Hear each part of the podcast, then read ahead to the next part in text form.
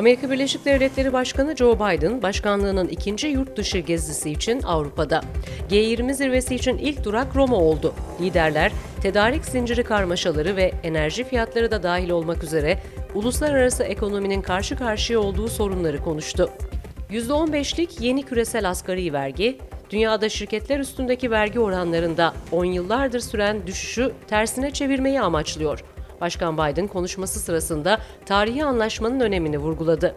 Asgari vergi ülkelerin ve şirketlerin yeni tabanın altına düşmesini önlemeyi amaçlıyor. Anlaşmaya göre karlarını düşük vergili ülkelere kaydırarak vergiden kaçınmaya çalışan şirketler, vergi cenneti ülkenin vergi oranıyla merkezlerinin bulunduğu ülkenin vergi oranının asgari %15'ini ödemelerini gerektiren ek vergiyle karşı karşıya kalacaklar. Devletler bu şekilde sosyal harcamalara kaynak bulmayı hedefliyor.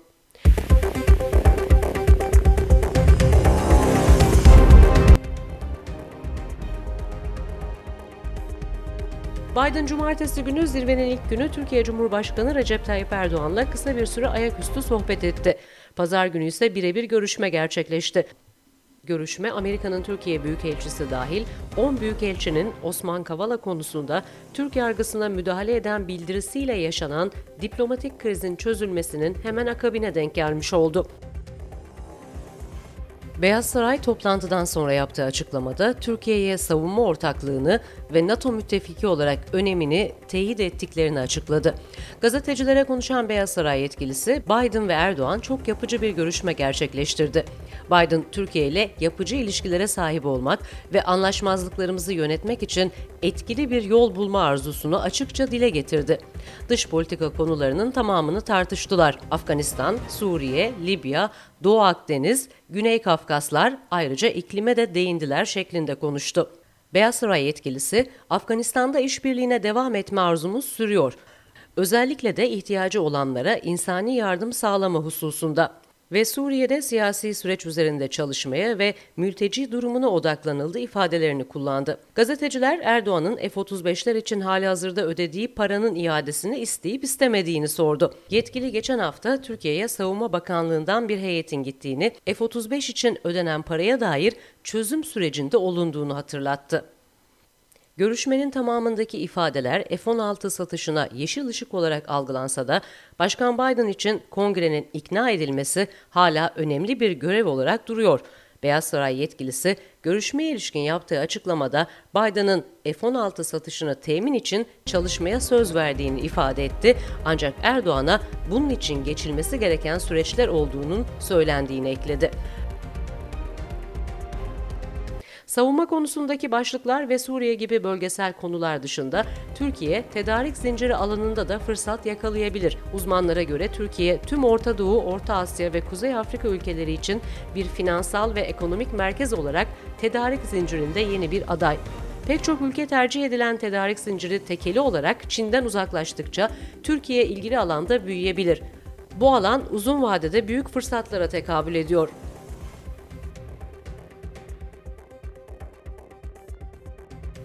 Amerika'da ise Biden'ın gezisi iklim değişikliği gibi kritik konularda Amerika'nın uluslararası liderliğine güvence vermesi için bir şans olarak değerlendirildi.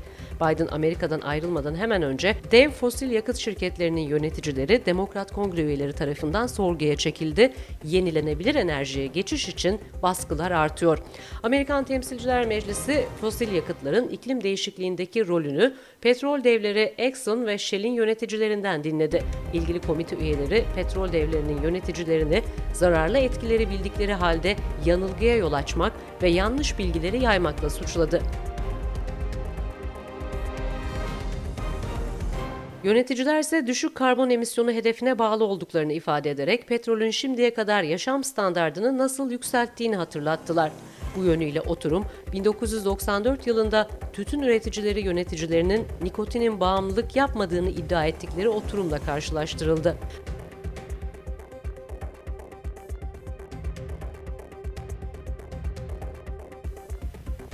Amerikan Kongresi, Başkan Biden'ın Avrupa gezisinden önce bütçe tasarılarıyla ilgili bir uzlaşma için yoğun baskı altındaydı.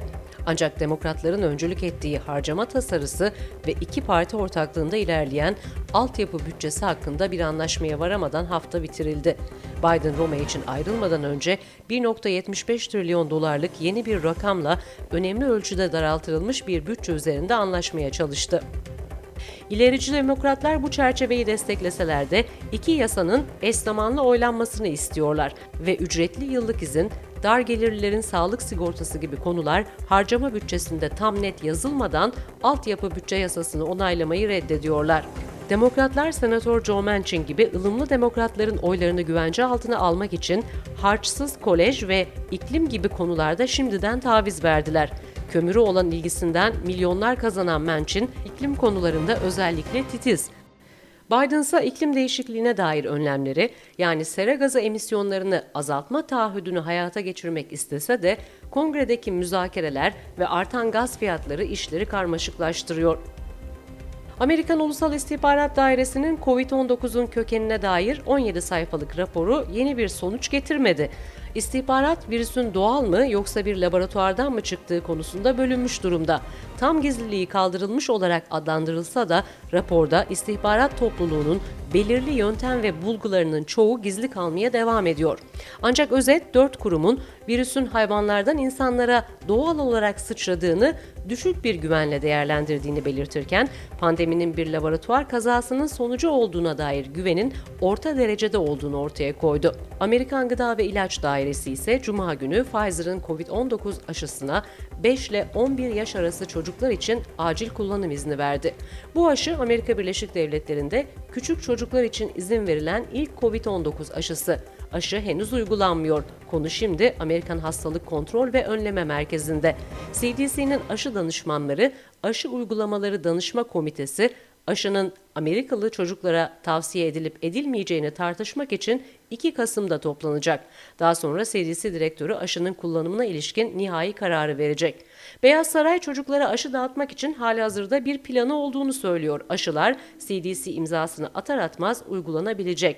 Kaiser Aile Vakfı anketinde ise ebeveynlerin yalnızca %27'si çocuklarını mümkün olan en kısa sürede aşılayacaklarını söyledi. 6 Ocak Kapitol isyanını araştıran Meclis Komitesi üyeleri eski Beyaz Saray Personel Başkanı Mark Meadows'a karşı sabrını yitiriyor. Komite Steve Bannon'ın ardından Meadows için de ortaya çıkıp konuşmadığı için cezai aşağılama suçlamalarına başvurabilir. Meadows ilk olarak yaklaşık bir ay önce mahkemeye çağrıldı ve o zamandan beri belgeleri teslim etme ve ifade vermek için ortaya çıkma şartlarını müzakere etmeyi denedi.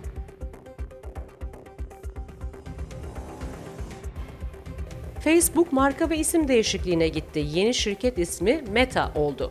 Facebook, WhatsApp ve Instagram gibi uygulama isimleri ise değişmeyecek. Facebook'un isim değişikliği şirketin Facebook sayfasındaki sanal etkinlikle anons edildi.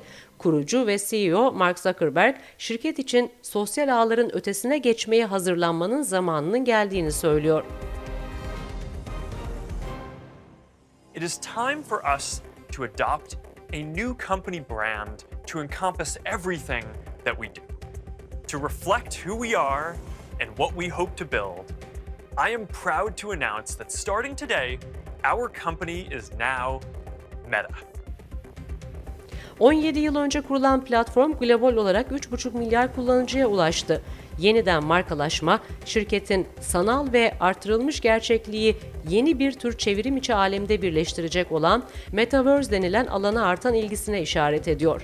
Metaverse, artırılmış gerçeklik ve sanal gerçekliği bir araya getirerek insanlara internetin geleceğini veya geleceğin internetini ifade eden bir kavram. Metaveriyi deneyimlemek için, sanal dünyaya girmek için sanal gerçeklik kulaklıkları takılması gerekebilir. Facebook bu alanda da üretime geçiyor. Kurumun yeni hedefi sanal gerçekliğin ağırlıklı olduğu platformlar. Bu çok sayıda aracı donanım üreticileri için ve reklam ajansları için yepyeni bir mecra getirecek. Son dönemlerde kongreye konuşan eski Facebook çalışanının ifadeleri ardından sanal gerçeklik evreninin gerçek hayatı ve yeni nesilleri nasıl etkileyeceği ise yeniden gündemde.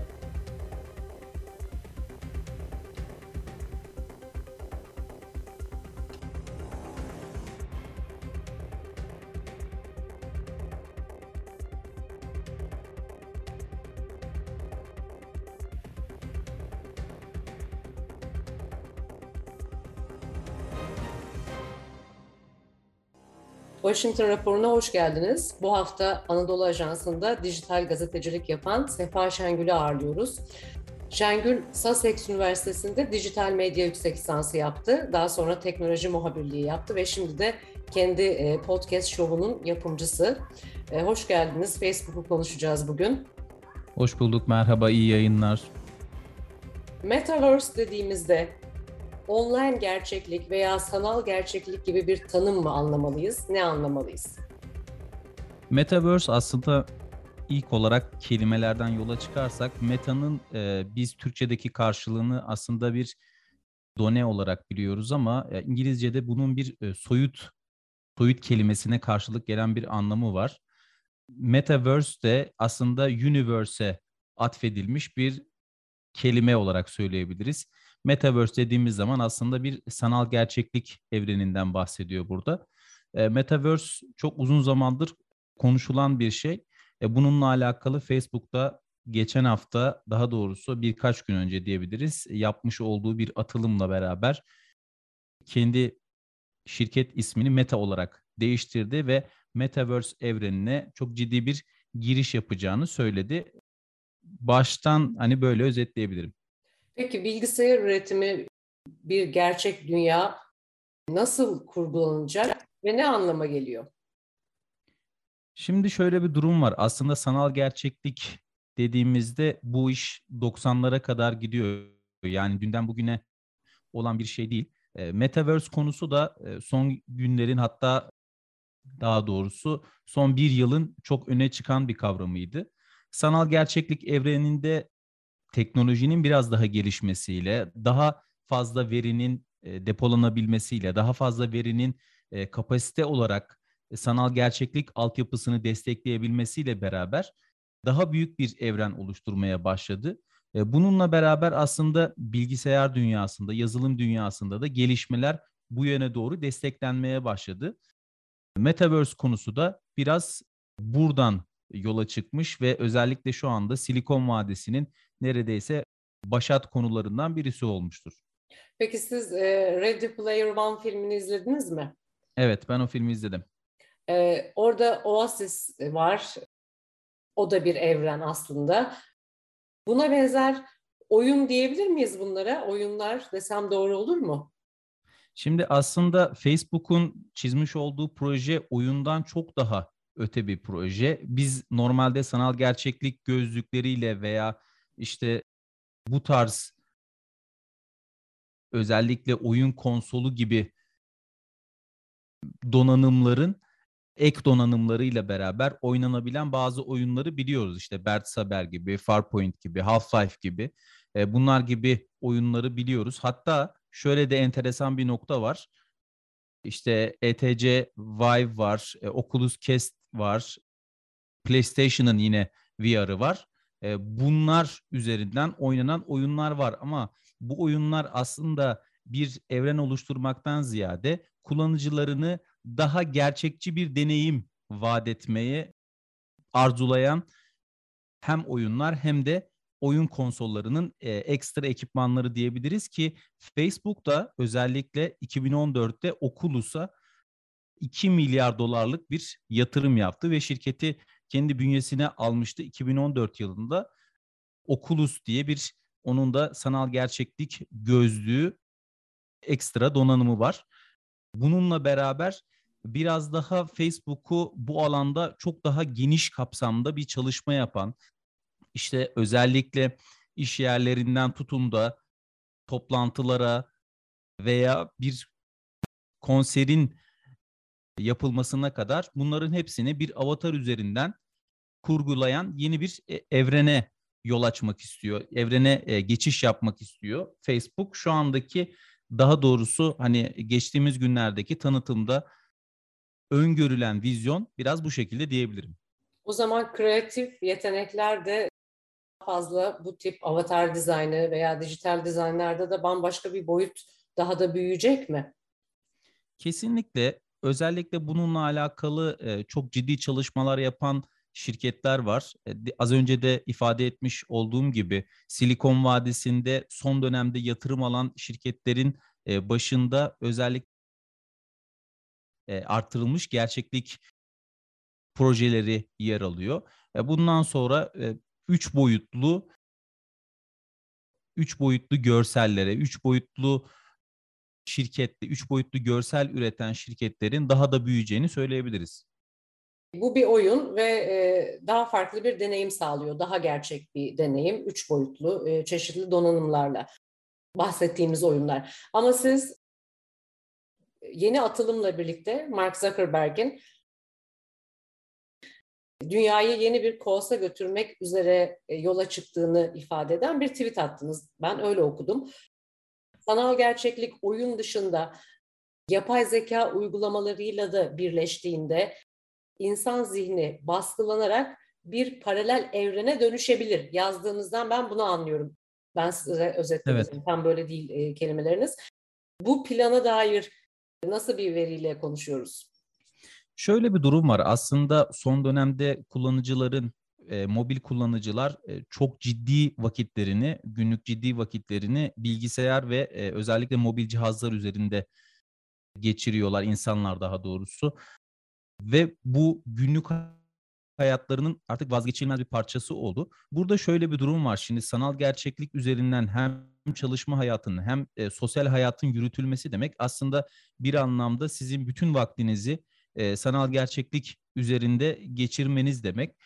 Oradaki oluşturduğunuz avatara yönelik işte belki bundan sonraki dönemde nasıl kendinize bir alışveriş yapıyorsanız orada da ki bunun ticari ayağı da çok büyük olacaktır. Normal hayatınızda çalışacaksınız ve nasıl ifade edeyim? Evet, yani bunları alıyorlar sürekli ve bunlara çok ciddi paralar harcanıyor. Henüz bu bir oyun seviyesindeyken, sosyal hayatımıza girdiğinde ise bunun daha da ileriye gittiğini göreceğiz ve bunun yanında da psikolojik olarak çok ciddi problemlerle karşılaşılması öngörülüyor. Özellikle sanal gerçeklik dışında oyun dünyasında çok uzun süre vakit geçiren gençlerin, çocukların üzerinde yapılan araştırmalarda şu görüldü. Bu araştırmalar sonucunda çocukların artık sanal dünyayla gerçek dünyanın arasındaki farkı kavrayamama noktasına geldikleri görüldü. Şimdi daha bir oyun üzerindeyken böyle bir şey varsa sanal gerçeklik gözlüğünün içine girdiğimizde daha sonra orada hem iş hayatımızı hem ona bağlı sosyal hayatları inşa etmeye başladığımızda bu da çok büyük sorunlara yol açacaktır diye düşünüyorum. Sosyal ağlarda aslında bu bir nevi oldu. Hem alışveriş hem insanların günlük yaşamına dair paylaşımları orada yaşıyor gibi bir hale geldik. Ben öz eleştiride kendi adıma da yapabilirim. Haberleri oradan almaya başladık. Haber ağları içeriklerini oradan ulaştırmaya başladı. Vatandaş gazeteciliği de yine bu platformlar sayesinde kendine yer buldu. Ve her şey sosyal medyaya yansıyan bir hal aldı. İnsanlar da zamanlarını buna harcamaya başladılar. Peki bu büyüklüğü, bu yeni alan içinde yakalanabilir olduğunu düşünüyor musunuz? Yani Meta şirketi üzerinden gidersek sosyal ağlarda olduğundan daha da fazla insana ulaşmayı hedefliyor. Bu olası mı sizce? Sosyal ağlarda olduğundan çok daha fazla kişiye ulaşmak demek aslında neredeyse dünyanın tamamına ulaşmak demek. Çünkü güncel rakamlarda milyarlar Facebook, var. Özellikle yani Meta şirketine dönüşen Facebook'un şu andaki kullanıcı sayısı yaklaşık 2.85 milyar kişi. Yani bunun yanında işte YouTube en yakın takipçilerinden birisi. Onun kullanım oranı yine 2 milyar civarında. Instagram'a baktığımız zaman aşağı yukarı o da 1,5 milyara yaklaşmak üzere. Yani bundan daha fazla kişiye ulaşmak ayrı bir durum ama bundan daha büyük hacimli bir pazar payına ortak olmak o bambaşka bir durum. Şöyle bir durum var. Şimdi Facebook gelirlerine baktığımız zaman orada da aslında çok dikey bir büyüme görüyoruz. Biz Facebook'un 2019 yılında 70 milyar dolarlardayken gelir seviyesi 2020 yılına baktığımız zaman bu 90 milyar dolara ve 2021'e baktığımız zaman da daha ilk 9 aydaki gelir seviyesi üzerinden, yani expected revenue dedikleri, işte bu yıl sonunda gerçekleşmesi öngörülen geliri 112 milyar dolarlık bir hacimden bahsediyoruz. Bu sadece Facebook için. Yani bunun yanındaki sosyal medya mecralarının da yanına kattığımız zaman aslında dünyadaki en büyük ticari alanın dijital medya mecralarının olduğunu görüyoruz. Bunun yanında tabii ki bu bir dönüşüm, bu bir değişim. Bunun gerçekleşip gerçekleşemeyeceği de bir tartışma konusu. Çünkü Facebook çok büyük projelerin altına imza atmaya çalışarak oradan bambaşka seviyelere ulaşmak istemişti. Bizim önümüzde bir Libra gerçeği var. Libra diye bir kripto para oluşturmaya çalışmışlardı. Çok büyük 23 tane firmadan ortaklık alıp bir kripto para çıkartmak istediler. Fakat bunda başarılı olamadılar. Özellikle bununla alakalı Zuckerberg'ün en büyük eleştiri aldığı konulardan bir tanesi de etrafında çok yes men'in bulunduğu söyleniyor. Yani bizim Türk tabiriyle biraz hani tabiri caizse diyeyim, ağamsın, paşamsın, bu olur tabii ki. Hani hiç kimse onun önüne taş koymuyor ve böyle bir projeye atılabiliyor.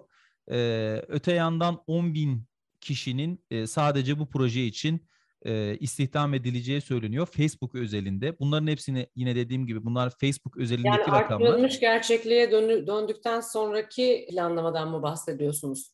Evet. Özellikle bu, yani Meta'nın tanıtımı da zaten tamamen bu projeye yönelik adımlar söylendi ve konuşuldu. Özellikle işte Oculus'un daha büyütülmesi, sanal gerçeklik gözlüğünün daha fazla yaygınlaştırılması ve sanal gerçeklik uygulamalarının entegre edilmesinden biraz bahsetti. Peki bu Metaverse konusunu neden bu kadar hani patladı? Ya dediğim gibi sanal gerçeklik olayı hani bu kadar şey değildi. Hani yeni bir konu değildi. Yani biz 2003 yılını hatırlıyorum ben.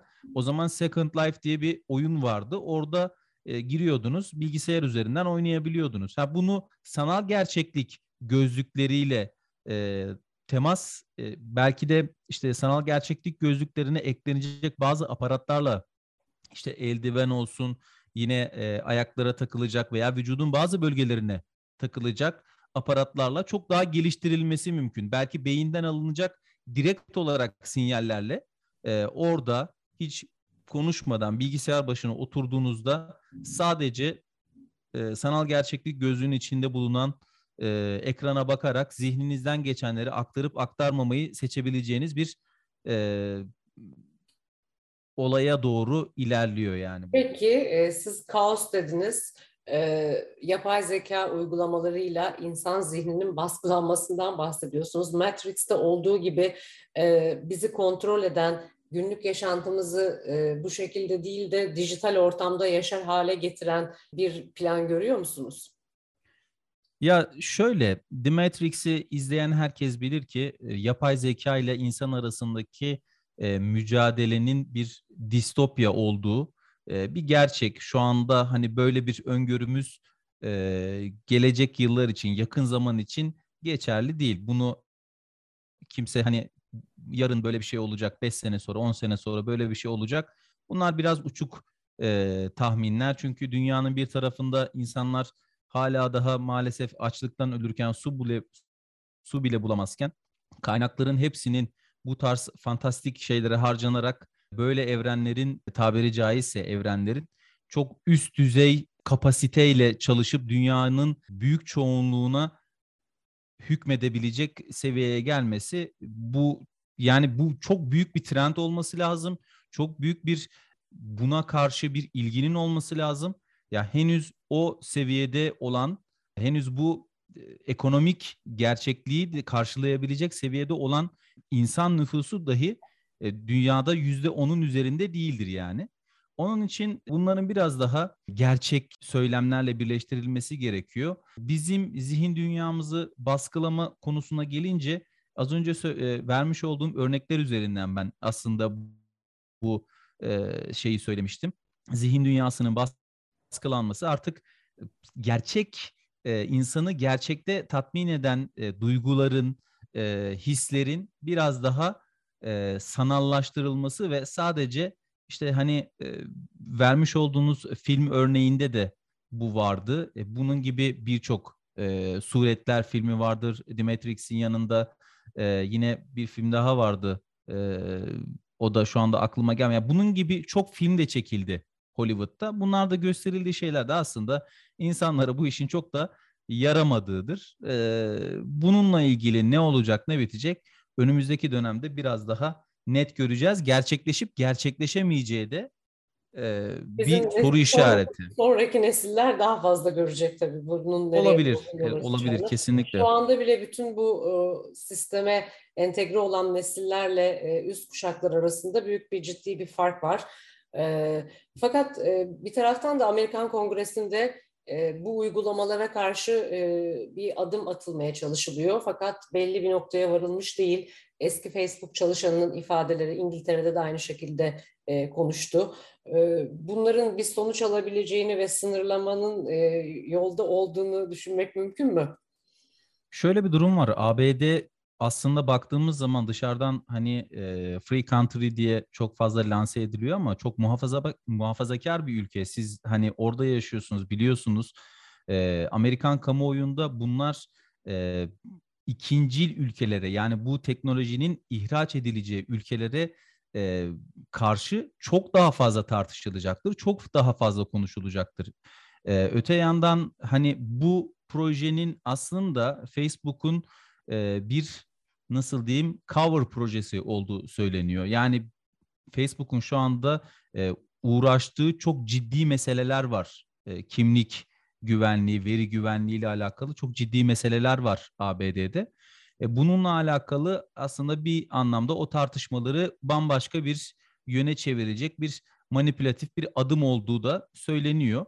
Bununla ilgili ABD'de ve Avrupa Birliği'nde çok ciddi regülasyonlar gelecektir. Bu konuda biraz daha aslında son dönemde dijital regülasyon açısından baktığımızda Türkiye'de bu refleksleri çok hızlı gösterebilen bir ülke oldu.